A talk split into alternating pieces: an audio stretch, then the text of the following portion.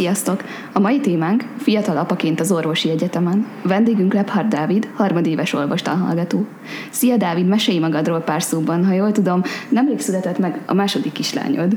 Hát sziasztok, üdvözlök minden hallgatót. Jelenleg 26 éves vagyok, itt élek Pécsen a kis családommal, és az orvosi karon tanulok jelenleg ilyen másod-harmad év között. Sajnos belecsúsztam tavaly a dimenzióharcba, de hát nem vagyunk, nem vagyok egyedül ezzel a, ezzel a problémával. Uh, igen, van két lányom, a nagyobbik ő most lesz májusban öt éves, és a kisebbik pedig uh, négy hónapos lesz majd nem soká, úgyhogy uh, pörög az élet. Gratulálunk! és ez lesz az első diplomát, Dávid? Uh, igen, um, hát én gimnáziumban, én először édesapám nyomdokaiba uh, terveztem lépni, én az állatorvosi egyetemre jelentkeztem, ott hát második próbálkozásra vettek fel, egy évet kihagytam, dolgoztam, illetve tanultam. Akkor az Állatorvos Tudományi Egyetemnek az érettségi felkészítőre jártam, és ott ismerkedtem meg a párommal, akivel azóta is nyomatjuk a mindennapi életünket. Szóval felvettek, 2016. szeptemberében kezdtem el ott a első fél évemet, és viccesen alakult, mert a szorgalmi időszak második hetén tudtuk meg, hogy hogy hát babánk lesz, és ezt nagyon nagy örömmel fogadtuk, mindketten a fiatalon szerettünk volna szülők lenni, úgyhogy nem is, nem is volt kérdés, hogy ez, ezt folytatjuk ezt az utunkat. Szerencsére, hogy mindkettőnk családja örömmel fogadta a hírt, persze azért nem volt minden zöggenőmentes. Mm.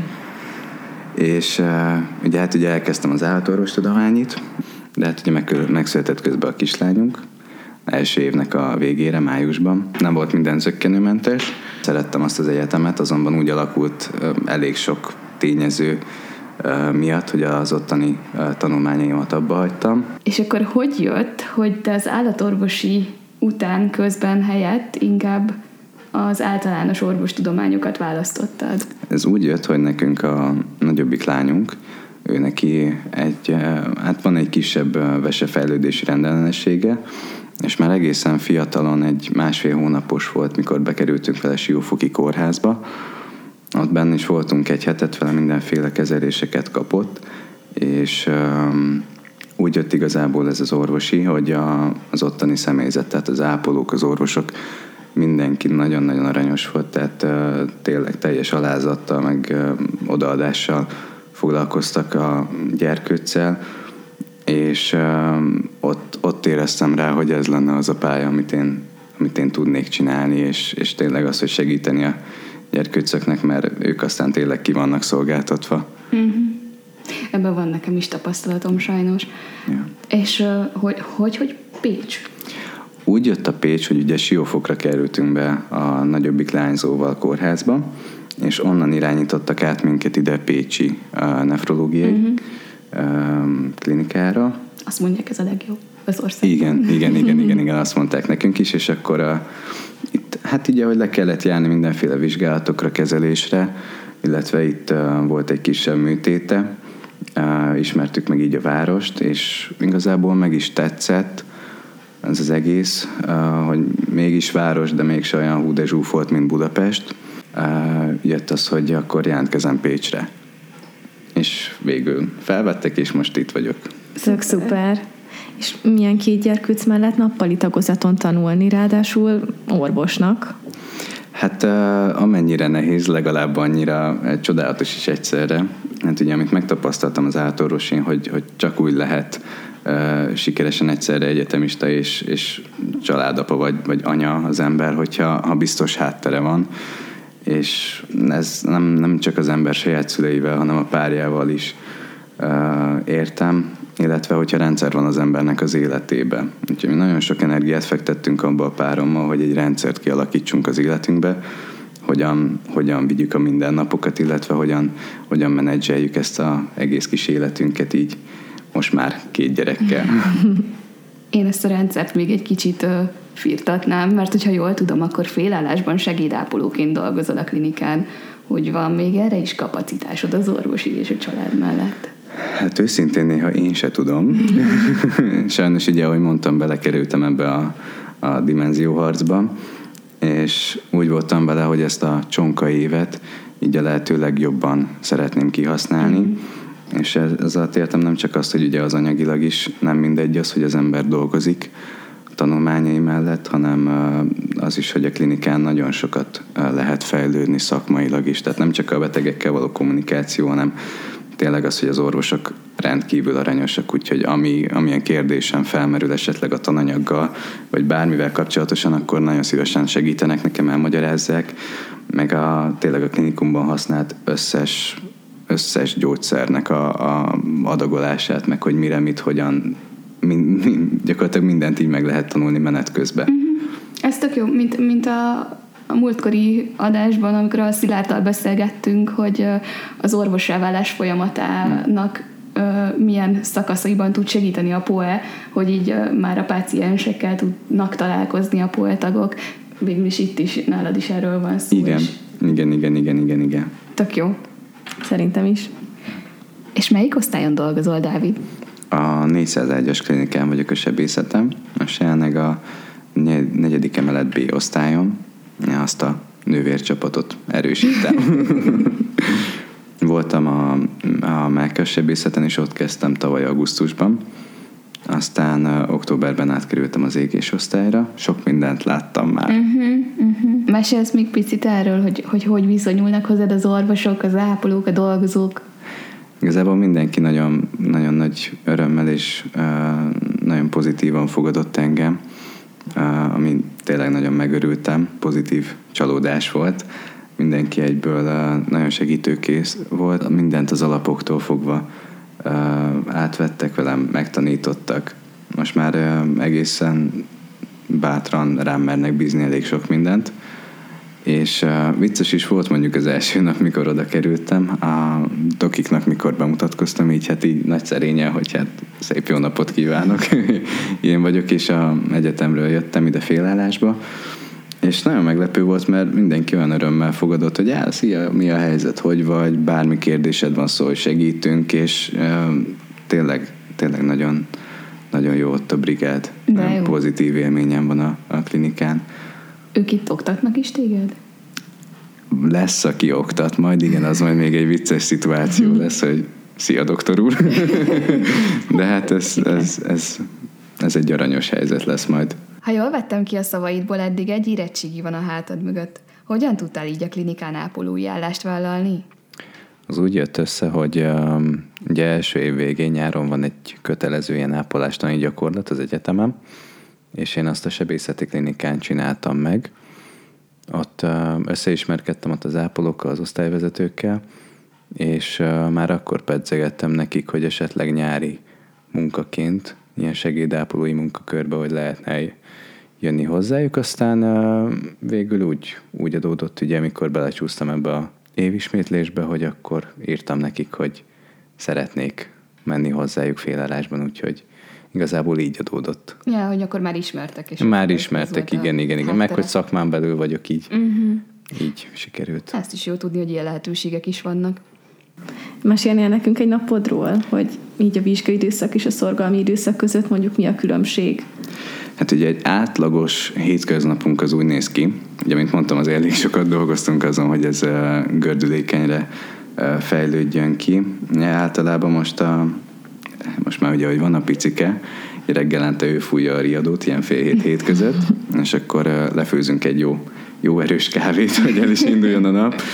Aztán a, összeszedjük a nagylányt, és akkor őt elviszem óvodába, és akkor általában ilyen 8 óra körül be is érünk, immelámmal, és ő ugye délután négyig óvodában van, tehát azt a köztes időszakot, azt a nyolc órát én kitöltöm az egyetemmel, úgyhogy órákra járok a köztes időben, leülök tanulni, úgyhogy nem egyszerű, illetve még a nagylány ugye jár táncórára is, uh-huh. úgyhogy még, még az, is, az is még egy plusz, hogy délután, hogyha neki táncórája van, akkor elmegyünk, tehát a, a, neki a tánc az egy ilyen két órás edzésblokk, és uh, igyekszem azt is tanulással kitölteni.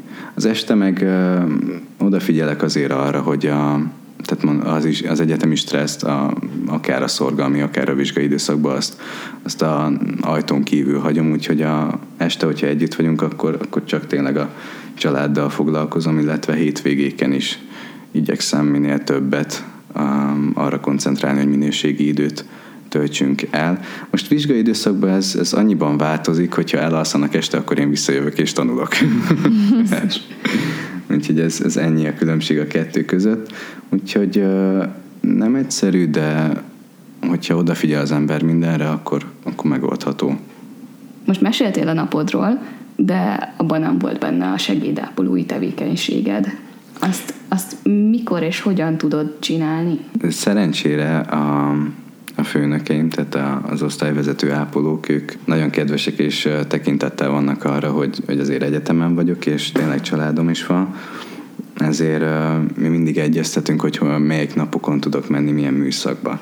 Persze ebben benne van az is, hogy sokat éjszakázom azért egy hónapban, és másnap, hogyha mondjuk húzós volt az éjszakai meló, akkor kicsit meg van borulva az mhm. ember, mhm. de, de mondom, tehát igazából így, így, hogy összerakjuk így együtt a, az osztályvezetőkkel, hogy, hogy akkor tényleg nagyon durva. hogy tudok menni. Én is fiatal szülő vagyok. Sokan meglepődnek, hogy van lassan egy öt éves kisfiam. Általában a csoporttársaid még egészen máshol tartanak az életben, mint te. Velük milyen a kapcsolatod? Um, úgy gondolom, elég sok emberrel megtalálom a közös hangot. Uh, minden héten háromszor elmegyek bulizni, és, és kirúgok a hámból, azokkal nem tudok azonosulni, de a társaimmal azért igyekszem minél több időt eltölteni így, de mint mondtam, ugye én reggel 8 délután 4-ig vagyok az egyetemen, tehát tudják, hogy én akkor vagyok elérhető igazából mm-hmm. így. És mindig akkor leülünk együtt kávézni, vagy beszélgetünk együtt, és, és megvan az a szűk baráti kör, akikkel úgy minden nap rendszeresen időt szánunk egymásra. Neked egyébként megvolt ez a heti háromszor bulizok korszak, vagy nem is volt ilyen? Persze, hogy megvolt, tehát azért fiatal volt az ember egyszer, úgyhogy, úgyhogy azért megvolt, de de most már más a prioritás. Uh-huh. Más a prioritás azért. Úgyhogy uh, szerintem mindenki, akinek uh, gyermeke születik, akkor utána úgy átértékelődik ez, hogy most nem az a program, hogy elmegyek és haverokkal iszok egy sört. Persze azért adódik erre is alkalom néha, de ilyenkor már inkább az jelenti az embernek a kikapcsolódást, hogyha kicsit otthon a nyugiban nyugiban a családdal eltölthet egy kis időt. Hát pláne neked. főleg, főleg. Ezek után azért félve teszem fel a kérdést azt, hogy rengeteg egyetemi program van itt az AOK-n, hogy hmm. van ilyenre időd valamikor, például most is itt van a medikus kupa. Hát, mint mondtam, ugye nem, nem az a prioritás már nekem, hogy, hogy kijárjak és, és ami a csövön kifér, azt, azt én bulival töltsem, de terve van persze, hogy azért összefussak a barátokkal. Tehát nem, nem vagyok egy ilyen antiszociális alak, hogy akkor én elvonulok a kis burkomba, és nem lehet hozzám se szólni. És mi az, ami motivál a hétköznapokban? Nagyon sok minden motivál. Ugye, hát motivál az is, hogy a család, ugye, tehát hogyha elvégzem ezt az egyetemet, akkor ugye, mint orvosként azért az egy nagy nagy megnyugvást és biztonságérzetet ad az embernek, hogy tényleg a saját gyerekeivel tehát bármi adódik velük az életbe, hogy, hogy milyen szinten tud nekik segíteni, illetve az is, hogy tényleg a, szeretnék gyerekekkel foglalkozni és gyerekeket gyógyítani.